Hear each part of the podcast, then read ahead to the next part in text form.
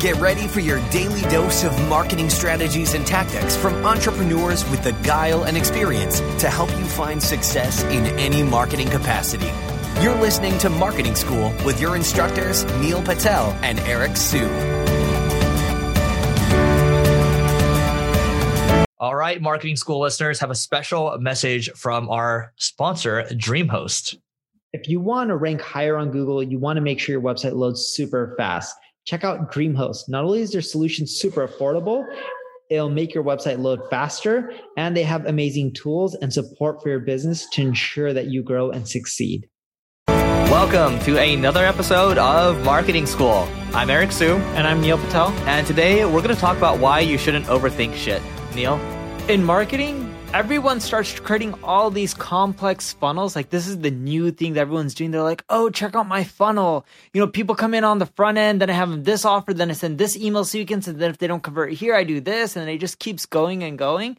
And what I found is when you get so complex with your funnel and your marketing, more shit just breaks yes, there are the few instances of those amazing marketers who have it down right and it's working well and they're growing fast and making a ton of money.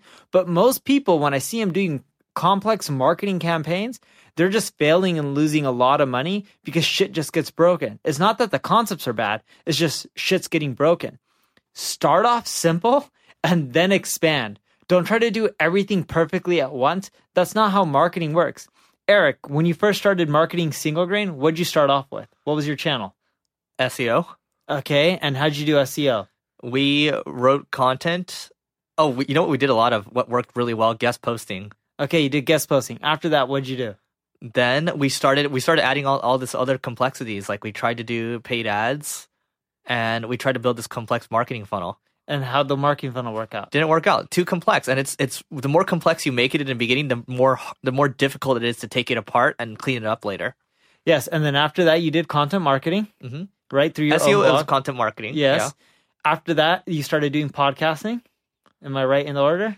So SEO and podcasting started at the same time, and then we layered on content marketing. Okay, like blogging. And, yeah, and then you started getting into videos recently. Recently, yeah in general, you've been doing this for four or five years, and it's not like you're doing 20 different things. Doesn't you kept work. It simple. And I here's the thing: like the, the entrepreneurial ADD in a lot of you, including myself, wants to do all these different things. And I, I've done this thing too many times where I kept making the same mistake. Where you realize that you should just focus on the things that you're good at. Yeah, you only need one or two marketing channels that do really well to build a decent sized business. And after you're there, you can expand into more and more. But don't overthink shit. Don't do too much shit. Just make whatever you want to do first work.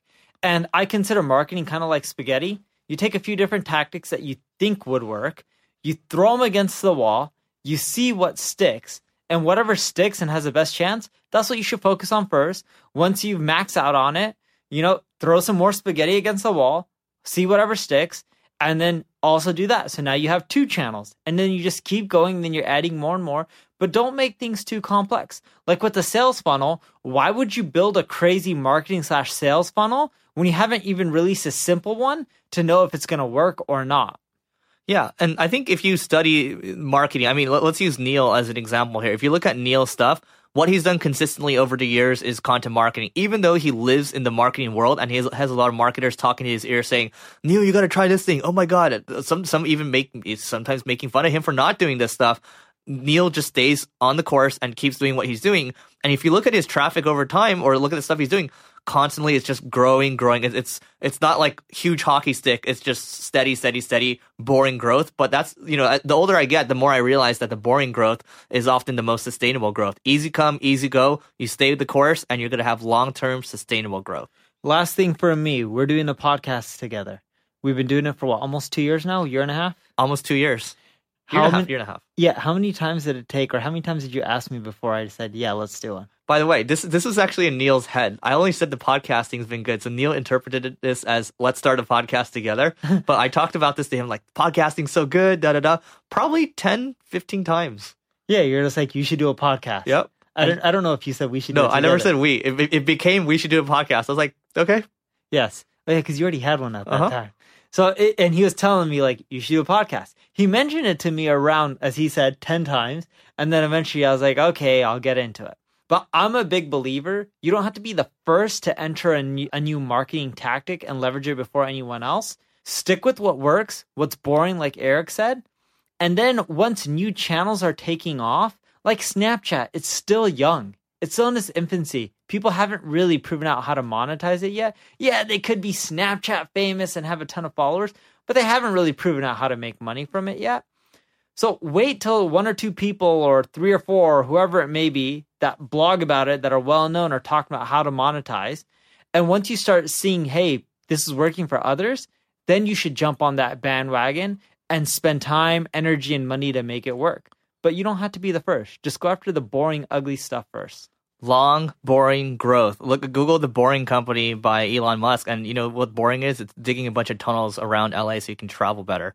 So anyway, that's this episode. Go to singlegrain.com slash giveaway to check out our marketing tools to get access, and we'll see you tomorrow. This session of Marketing School has come to a close. Be sure to subscribe for more daily marketing strategies and tactics to help you find the success you've always dreamed of. And don't forget to rate and review so we can continue to bring you the best daily content possible. We'll see you in class tomorrow, right here on Marketing School.